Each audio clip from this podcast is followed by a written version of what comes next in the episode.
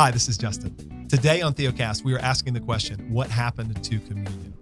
If you listened to last week's episode, you know that we asked the question then, what happened to baptism? And had a conversation about the ways that the evangelical church typically views that sacrament and how it's a little bit different, maybe a lot of bit different than how Christians viewed it through history. Well, the same is true of communion. So today, John and I are going to consider the Lord's Supper. Why did God give it to us? What is it for? And the answers to those questions might surprise you. We hope that you find it to be very encouraging and hope giving because for many of you, frankly, the Lord's Supper has probably been something that's produced anxiety rather than giving you assurance and nourishment and sustenance and strength.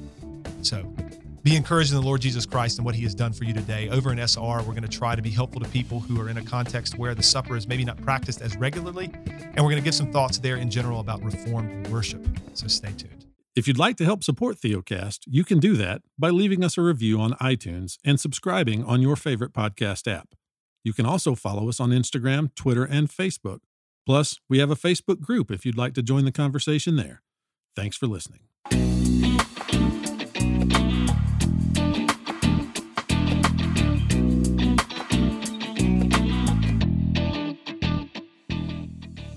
Welcome to Theocast, encouraging weary pilgrims to rest in Christ. Conversations about the Christian life from a confessional, reformed, and pastoral perspective. Your hosts today are John Moffitt, who is pastor of Grace Reformed Church in beautiful Spring Hill, Tennessee. And I'm Justin Perdue, pastor of Covenant Baptist Church in also beautiful Asheville, North Carolina. John, it's good to be with you behind the microphones, man. And uh, we're here on a Wednesday. It's been a holiday week, a little bit unusual week for us, I guess, in that regard. Sometimes when you have uh, a day off, an extra day off, it can compress the rest of the week. Yeah. I'm sure you're familiar with the things that I'm speaking of. yeah. But we're doing well and are glad to be able to talk about our topic for today. Mm. Yeah. yeah. Well, you think about days off. I mean, Justin, you and I both take Mondays off. And so Fourth of July fell on a Monday, and it's kind of like, well, that kind of that's a bummer. That's already my day off. but then we just like anybody else, we move that at least in our right our HR we policy, did the we same that thing. day off, and so then yeah, Wednesday is now the first day back in the office, and it just means there's a lot more to do in three days' time. And yeah. uh, yeah, here no, we go. I'm with you. So Yeah. we are excited about uh, really a series we're doing um, on the means of grace. So we talked about what is baptism last week, and obviously we're not doing this in any kind of order. Uh, but we are going to attempt to kind of fin- finish this, talk about preaching and prayer uh, as we uh, as, and fellowship as the and other maybe even song. Yeah. yes, and fellowship and song. Uh, but these are important because um, Justin and I would say it's the normal heart rest, the heart, the resting heart rate of the Christian life. This is what God has given us. This is why I love the word ordinary. It's how we are to ordinary live within the um, sphere of God's grace. That's why we call ordinary means of grace.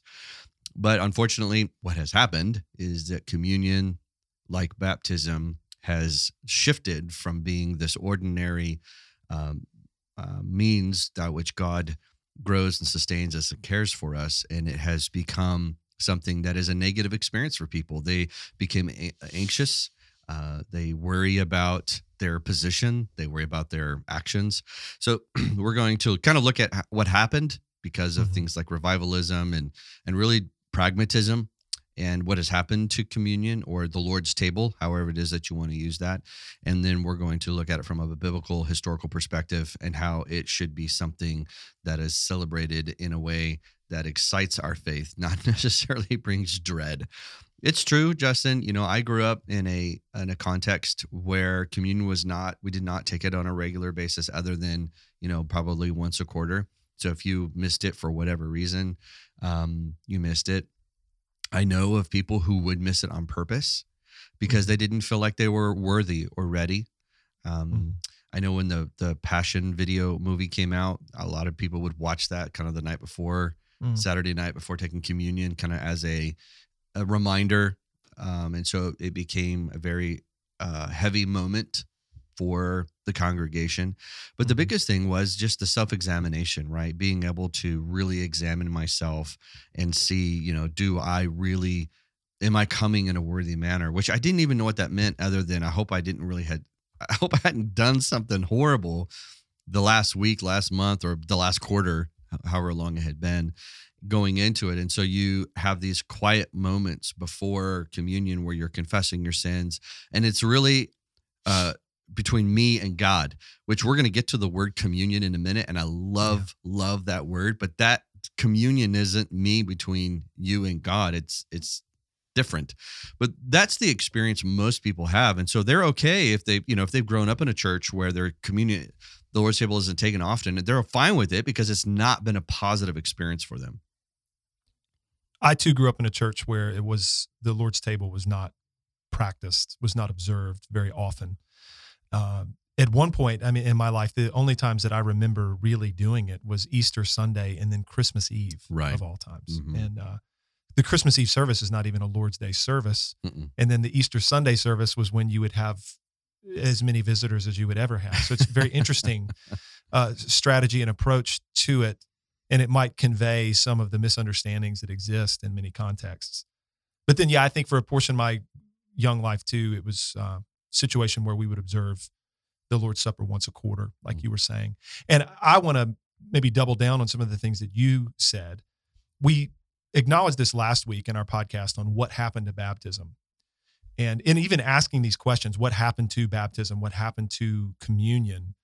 we are trying to communicate that the way in which the average evangelical would be thinking about these sacraments, or in particular, the way that the average evangelical has been taught to think about these sacraments, is not what Christians, certainly in the Reformed tradition, have always believed.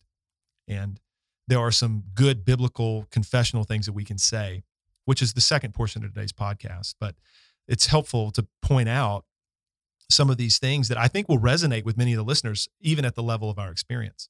So we have turned the sacraments, being baptism and the Lord's Supper, wholesale. We have turned the sacraments into things that are about our faithfulness to God before they are ever about his faithfulness to us. Mm. It's about our devotion, our dedication, our sincerity, maybe some kind of personal fervor and intensity within us.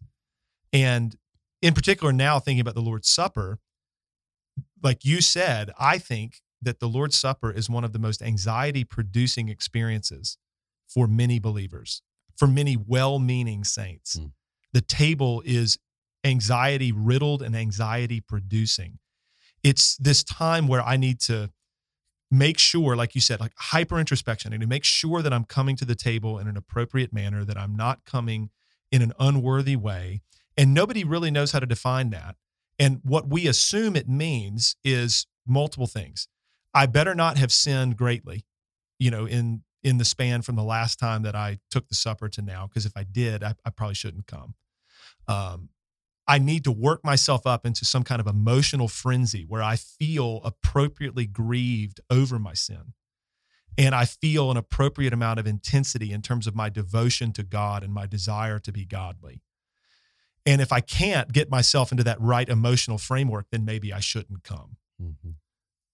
You know? Yeah. And yeah, it becomes this frightening thing where we are waiting on God to judge us and drop the hammer because we are not doing well enough and we're not feeling the way we should. Mm. Which is, I'm just saying this, John. I mean, you can, we'll maybe talk about this more in a minute how pietism and revivalism, two historical movements and two methods of thought streams of thought in the Christian church, it's obvious how these things have affected this. Yeah. Uh, because of just the emphasis on what we feel and the emphasis on a, a hyper introspection and, and all of that. Mm-hmm. But I just want to reiterate we have turned the supper into something that is about my faithfulness, our faithfulness to God. And so then the, it raises all kinds of questions like, well, what is the supper for? is this just like a badge of our discipleship? Is this uh, something that we're doing for God? Mm-hmm. You know, is this like a, a godliness check? Yeah. You know, as to are we doing well enough and we're just trying to evaluate that four times a year or once a month?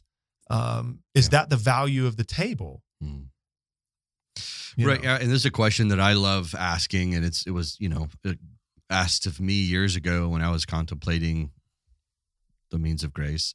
You know, what's more important, the sermon on Sunday or the Lord's table. And uh, everyone would always pick yes. the sermon, right? Yeah, they would always say, well, the sermon's the most important thing.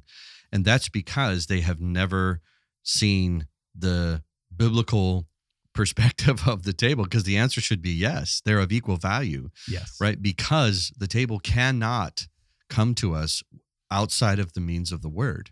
They must be together. I mean this is why even the confessions and the reformers talk about this where you cannot separate the two. Now listen there's a there's a lot of reasons why we got to where we're at today. A lot of one it's lack of confessionalism. Two pragmatism. Uh, being t- uh, every sunday talking about the death of christ for your sins doesn't work well in a church that's trying to promote this progress of the christian life and and this happy celebratory you know it's all about progress and, and moving forward. Um, so you're not going to want to I mean, think think about this television churches uh, these big churches the reason why they don't want to do communion is that it's it's not a high point of life uh, Sure. and so you have pragmatism, then you think about revivalism, where revivalism then uses as an opportunity to manipulate people and to control Mhm. them. And not only that, it changes it changes the outcome and and the reason why I know I was the explanation I was given of why don't why don't we do this more often was well we don't want it to become meaningless like the Roman Oh, yeah. Catholic Church which Oh, it was always a response to, To- the Roman Catholic Church To which I would say, well, I guess we shouldn't preach every Sunday. Or, I mean, I, I guess we shouldn't read the Bible every Sunday or sing every Sunday because those things are going to become meaningless. right You know? We don't talk about that about anything else, no you know, when it comes to the elements of corporate worship. Mm-mm. So there's a. I want to go back to a word we've been using, and then I have an illustration I think would be helpful here. So common union literally means, or sorry, communion means common union, which so we gather because we all are in common union with Christ. We all have a a commonality amo- amongst us is that the, the spirit lives within us and all the benefits of christ's resurrection are ours right forgiveness of sins and inherited righteousness so we gather which is interesting is that uh, to rightly receive the lord's blessing of encouragement and faith increase all of that has to happen within a particular way in other words you and i cannot just take bread and juice and think to ourselves i'm now in receiving communion from the father because that is not true uh, it is regulated. There needs to be the right administration. that's right. It's regulated by scripture that it happens within the local body administrated by the elders Mhm. By means of the word. In other words, you we can't just all come in and silently sit there and take no, the, the gospel must be preached. Calvin makes a very strong argument for this is that if it's not preached, then it's of no value. It must be with the word. Uh, but the point of it is we are in common union, meaning that there is a there is a sense that we like to individualize that moment where it's between me and God. But the the the the the, the nature of it is is that we together are realizing that we are brought together because of what Christ has done. So as I hold the bread and as I hold the wine, I'm looking at my brothers and sisters in Christ who are also holding the bread and holding the wine, and saying, "We are about to receive com- this uh, um, this encouragement of faith and strengthening of Yeah. our faith." Yeah, I think that we have obviously seen a loss of an understanding of the real presence of Christ in the Lord's Supper. Mhm. That's not debatable. Right. Because I think most people who would understand themselves to be evangelical, if you were to ask them, what are we doing when we come to the table? I think the the most anybody could say is, well, we're remembering what Christ did for That's us. right. Um, and we need to do it in a worthy manner so we don't eat and drink judgment on ourselves. Mhm. You know, those are probably the things that people could say. And when I use the language of real presence, what I am saying is I'm just a historically reformed Christian, that I understand that the Lord Jesus Christ, we understand, John, that the mm-hmm. Lord Jesus Christ is really and spiritually present with his people. And through the bread and wine, he ministers to us in our need That's right. and he he blesses us like we receive from christ as we take the bread and the cup and people don't think in these terms because Well, that Justin, sounds just- roman catholic it sounds sacerdotal but Yeah. it's but it's not go ahead Well, just to project in there, we, we would accept that from the preaching of the word. A human being speaking the word, we would agree that God Mm-hmm. we uses that to powerfully bring Yep. his word into our to hearts. But communicate God his is blessing right. God communicates his blessing through the frailty of a man. He also communicates his blessings through means such as yes bread and wine. the lord i mean even here I, I don't mean to launch us down this road and we won't do this now maybe this is another podcast for another day if we wanted to but the lord has always conveyed spiritual blessing through physical means That's right. He's always been about that. Mhm. And so it shouldn't wig us out as Protestants, Mhm. you know, as Reformed Protestants, that the Lord would convey grace to us received by faith through the physical means of bread and wine. Mhm. It's not controversial. That's and right. so the Lord is present to meet us in our need. And we're going to talk about that more in just a minute. But I think it's obvious that most people don't think in these terms. And that to me is probably a factor uh, into the, the consideration of why the supper is not practiced as often as it is. Because if you understood it to be that, Mhm. a means of God's grace where the Lord ministers to us and meets us in our need and nourishes us spiritually. And He's really present with us when we do this. I think the burden of proof would lie with those who say, yeah, we shouldn't do that that often. It's not that Sure. important. Mhm. You know, now to be very clear, the scripture does not prescribe a frequency Mm-mm. in terms of how often we are to practice the Lord's table. But for us, we understand means of grace, the primary two being word and sacrament. We want to administer those regularly in the assembled church on the Lord's day. Hmm. And the best way, from my perspective, and John, I know you'll agree, for my money, the best way to respond to the preaching of the word is to come to the table. That's right. Yeah. No. you know, we don't need altar calls. We don't need all this nonsense. We we come to the Lord's ta- table to receive Christ there. Yeah, we do a call every Sunday, a call to focus our hearts and minds and remembering what Christ has Mhm. done for us so that we might receive from the Father food. And it means, I mean, Yes. this goes back to John 6, right? Correct. This is this, uh, John, uh, Justin, also uh, speaking of John 6 and the idea of food, you know, um, I'm going to be preaching on this, or we're going to do a podcast on this soon on prayer. But when Jesus says, "Give us this day our daily bread," I do believe he is in referencing there not a physical realm of sustaining, but he means a spiritual realm of sustaining. That God sustains us through spiritual means. Because I mean, how many thousands of Christians throughout the years who have starred, died from starvation or lack of, and, Sure. and, and it wasn't because they were in disobedience; they were in obedience to God. So we have to be careful in how we use that there. But th- we we come out we somehow disassociate that God uses, like for instance, he uh, even uses an example of manna in the wilderness Mhm. as the provision of God. Yep. Uh, Jesus even says, "As the manna has come down from heaven, so have I. I'm manna. Uh, the, me, I, I am your provision. I am the thing that sustains you." Amen. I, I just, if I can really quickly, yeah, Jesus, this is John chapter six, again, just to be super clear. You can go look at it some point today, where Christ is communicating a bunch of things, but he is involved in a conversation about manna because he had just fed people miraculously and people would come to him again for bread and he starts this conversation about what they really want from him and all this kind of stuff and people start to raise well you know our fathers were were fed in the wilderness by god with bread from heaven Mm. and he's like oh the manna yeah let's talk about the manna the manna was actually about me because I am the true bread that's come down from heaven. And he then goes on to talk about how anybody who's going to live needs to feed on him, needs to feed on his flesh and blood. John and I do understand that the table is in view there, communion is in view there. But what Christ is communicating most fundamentally is he is our food. Mm. He is our nourishment. He is our sustenance, like you just said. And I think the parallels are really striking when you think about the manna and then you think about Christ. The people of God in the old covenant were sustained as they sojourned in the wilderness by bread that came down from heaven. And we now in the new covenant, as we sojourn in this world on our way to the celestial city, we are sustained Hmm. by the bread that's come down from heaven, namely Christ himself. And so we receive him by faith in the word, and then we come and receive him and all of his benefits by faith in the bread and the cup. If you're new to Theocast, we have a free ebook available for you called Faith versus Faithfulness, a primer on rest. And if you've struggled with legalism, a lack of assurance, or simply want to know what it means to live by faith alone, we wrote this little book to provide a simple answer from a reformed confessional perspective. You can get your free copy at theocast.org/primer. Well, it's something that we carry with us until he returns because we will no longer need, you know, literally he says, uh, I give you this thing until I return, right? There's this great uh, illustration that kind of helped me in understanding Victor Hugo's um, famous book, right? Les Mis. Uh, I'm not going to go through the whole story, but there, there are two characters that that I think is important here. So Jean Valjean is this criminal.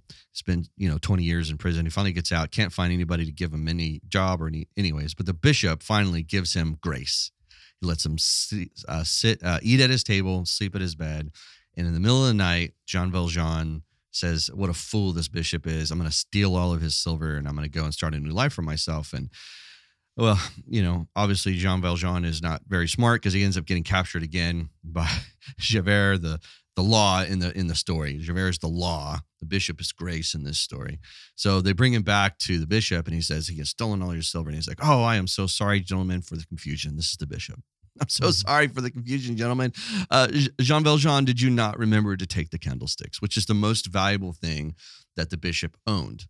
And he gave him these two candlesticks. And of course, he says, Sorry, gentlemen, for the confusion, but my friend here, he is free to go. And so Jean Valjean leaves, and the bishop, the last thing he says to him, he says, uh, Use these, Yeah. basically grace, use this to change your life. Which is interesting at the very end of his life, and, and a lot happens at the, in the, at the end of the story. And Jean Valjean ends up learning how to show grace and give mercy, and that's kind of what the story is about: is law and mercy. At the end of his life, there's the they're they're talking about how he dies. It's beautiful. And behind him, he's sitting in this chair, and behind him on the mantle on the fireplace are two candlesticks glowing. And he that's the scene by which he dies. And the way at which it's worded is basically he dies in the light in the presence of grace. Hmm. So he never sold those candlesticks. He held on to them because they were the constant reminder of what it is that changed him and what he received.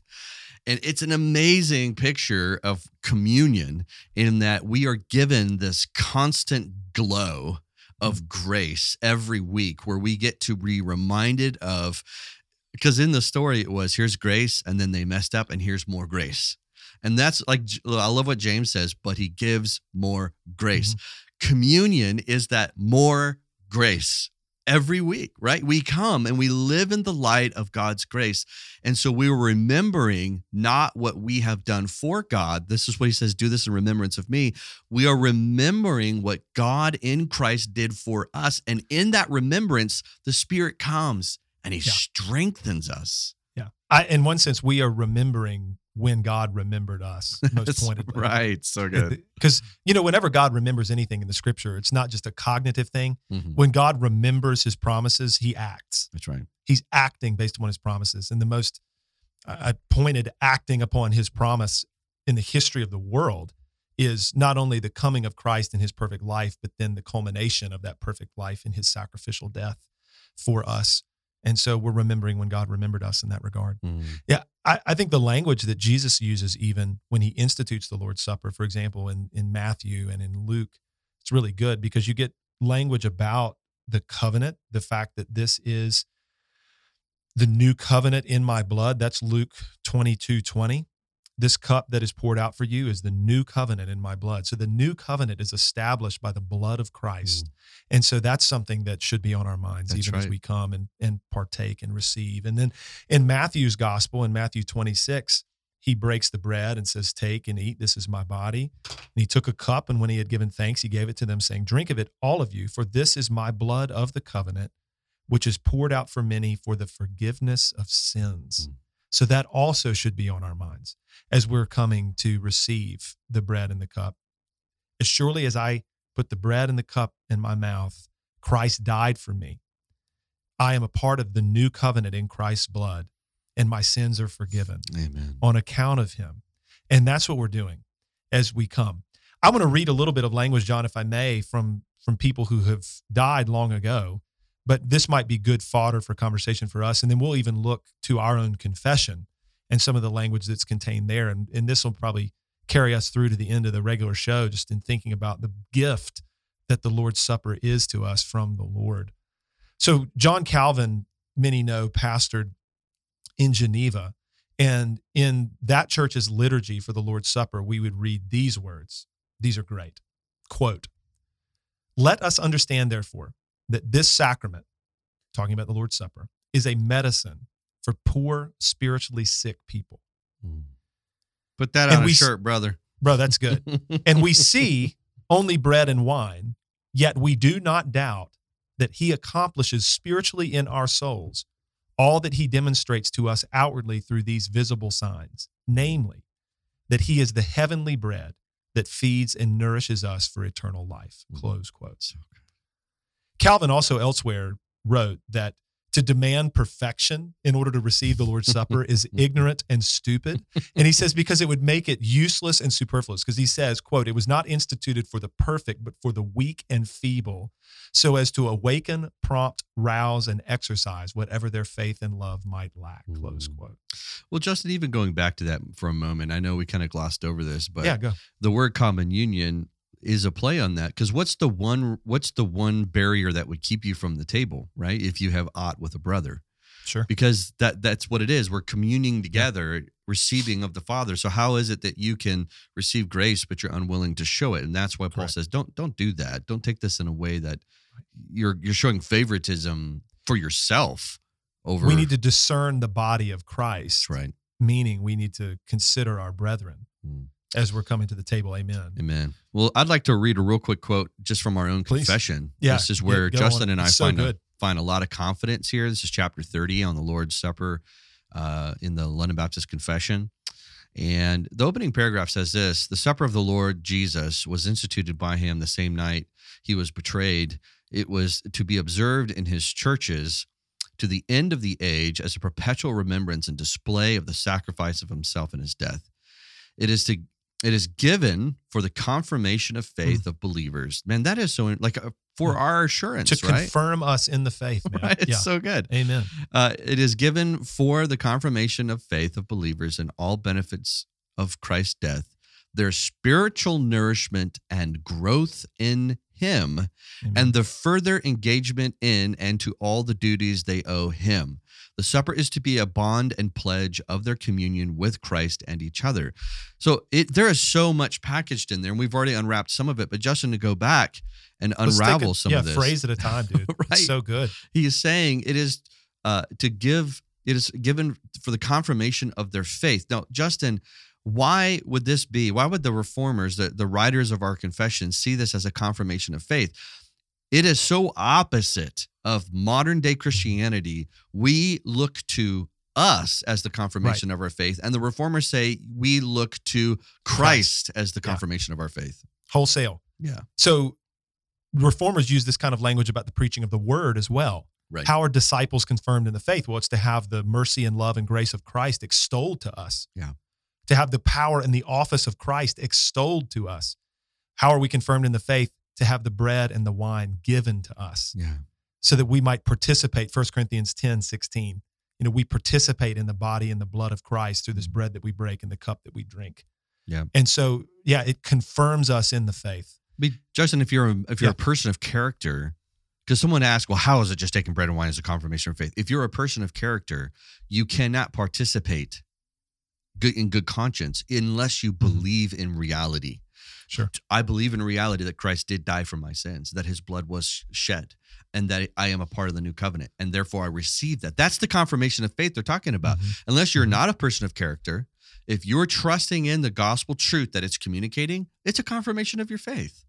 No, amen. And it's a confirmation of the faith of believers in all the benefits of Christ's death. So this is again getting into that participation Right. language. We participate in the body and blood of Christ in the supper. What does that mean? It's that spiritually speaking, the Lord Jesus Christ ministers to us, feeds us, and we're going to talk about that nourishment piece in a minute, but he is communicating to us spiritually the benefits of his death. Well, what are those? I mean, namely, I mean, why do we need Jesus? Right? This is a question I ask my children on a regular basis. right. Why do you need Jesus? The two things that we can say immediately are forgiveness of sins and for righteousness. And so the benefits of his death start with that the forgiveness of sins, righteousness under the law, and resurrection, you know, is coming as a result of those things. Hmm. But the benefits of his death are those two things forgiveness, righteousness. I mean, And and so it's confirming us in the faith Mm. In all of those benefits. And so every time we come to the table, the Lord Jesus Christ is reminding and blessing and giving grace to that end that we would be confirmed in that. That, like I said a minute ago, as surely as you take this bread and this cup, your sins are forgiven. And as surely as you take this bread and this cup, you are just in the eyes of God because of me. Well, and it's uh, the reason why it needs to be remembered is that the human heart wants to find means to claim, I did this.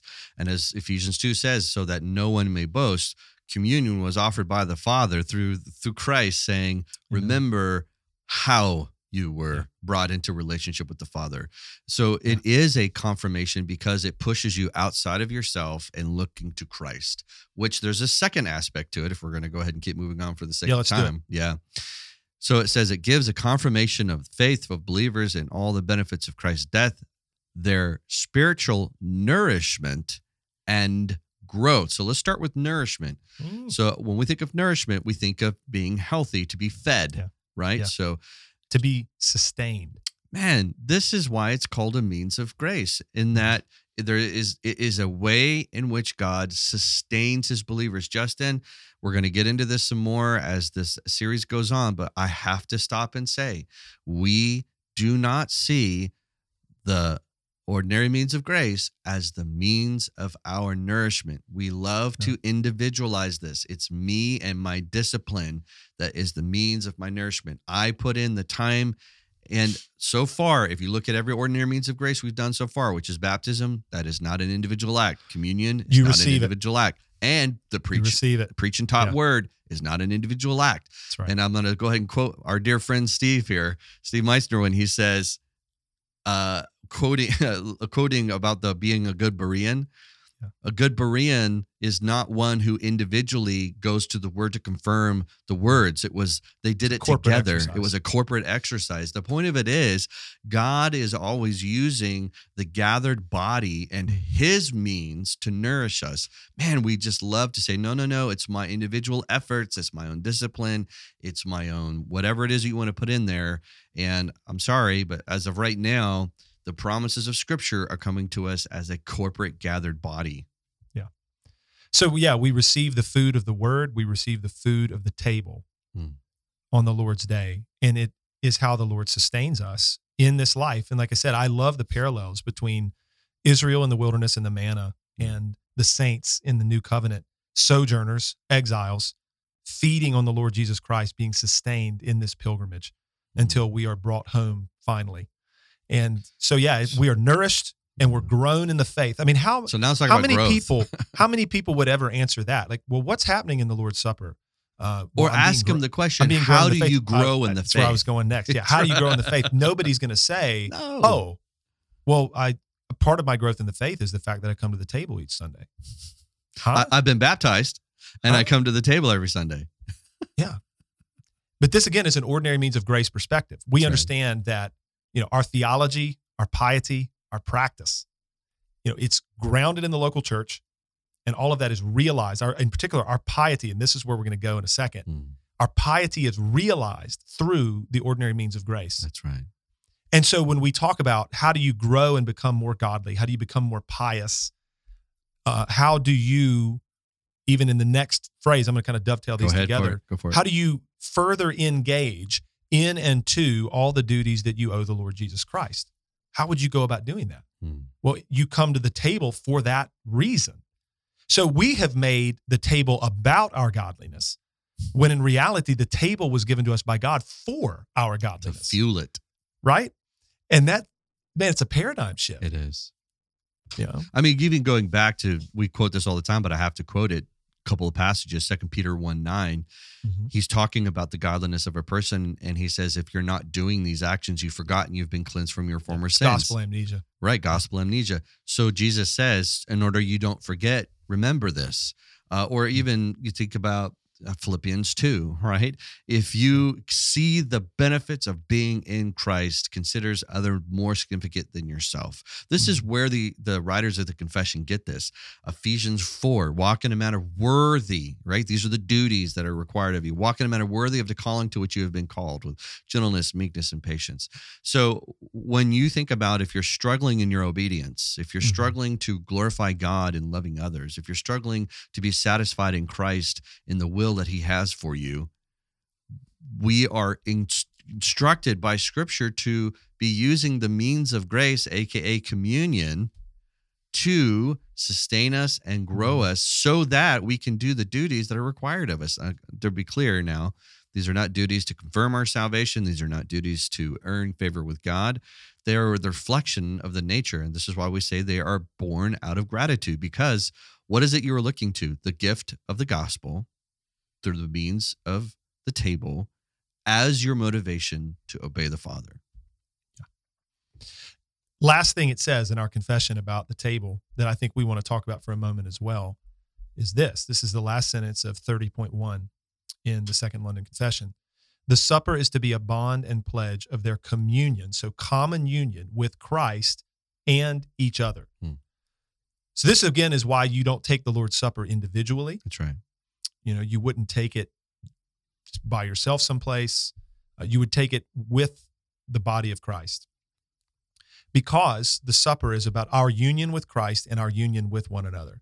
We use the language a lot in our church. We all cling to one another as we cling to Christ. Amen. And that's the picture of it. I mean, this is the language of First Corinthians in a number of different places. We've already picked up on First Corinthians 11 and how when Paul says that if somebody comes and eats and drinks without discerning the body, what he's meaning is you're not discerning the body of Christ. That's what it is to take the supper in an unworthy manner. Uh, but then in 1 Corinthians 10, I want to pick back up on this language 1 Corinthians 10, 16, and 17. The cup of blessing that we bless, is it not a participation in the blood of Christ? The bread that we break, is it not a participation in the body of Christ? Because there is one bread, we who are many are one body, for we all partake of the one bread. Mm-hmm. So this this idea of our union with Christ and our participation in the body and blood of Christ is inextricably tethered, according to the Apostle Paul, to our union with one another as Christ's body. It's a beautiful picture, Mm. you know, of how we together come with a collective sense of our need of Christ. We together come to receive the bread and the cup as a sign of our union with Christ, the forgiveness of our sins and righteousness in his name, and our union with one another as his people. It's so good. It's very edifying. It is. Well, and Justin, that last phrase, it, it- again, it just goes against everything that we have been trained in that the supper is to bind us together as believers. We individualize it, right? This is why I say, look to your left, look Yes. to your right, and realize we are being bound together through growth and sustenance. Together, we are receiving from Christ, not Mm-hmm. individually. You know, when someone asks you, Justin, hey, how, how's, how are you, how's your faith in Christ doing? Our thought is individually Oh, Our of course. thought should be like for instance if i were to say how's your family doing you wouldn't think about yourself you'd think all right well my, me and my wife and my children right? Mhm. and that's how we should think about our faith and like how, how's my family doing? Like how are we as a body? Because he describes you as one body. And communion is just another reminder that you are not alone at least you're not supposed to be. You're not supposed to be doing this by yourself. So there is so much more we can say and we'll say so i'm going to throw it over to justin. So we're about to head to some additional content time, known as the Semper Reformanda podcast, or SR for short. Uh, for the cool kids, they say SR, I think. So, what this is, is some additional content John and I record each week for our members, for people who have partnered with Theocast to support the ministry. And if you're curious about how you could become an SR member, you can find all the information about that over on the website, theocast.org. I think it's pretty straightforward. You guys are bright and you know how to navigate a website. We're confident in that. Yeah. There's a lot that you're uh, privy to if you're an SR member, not just this extra podcast, but an app, an SR community that's being built of brothers and sisters who are wrestling through the same things you are and are learning and growing together. And it's a really sweet environment, really encouraging. People answer one another's questions. It's like Facebook, but better. That's what I always say. so I encourage you to consider becoming an SR member today if you're not already. And then you can hear whatever John and I are going to talk about pertaining Which to the Lord's Supper. I think we should talk about what if there. you're in a church that doesn't take it every week? How do you handle that? I think we should talk about that. we could give that a go. Maybe amongst other things. We'll see. Yeah. The Lord knows. anyway, we're grateful for you tuning in today. We hope you were encouraged by this conversation. And if there's one final takeaway from us, Remember that baptism and the Lord's Supper, both as sacraments that God has given us for our benefit, are about His faithfulness to us, not our faithfulness to Him. So be encouraged as we receive these gifts from God. Amen. We'll talk with you guys again next week. Amen.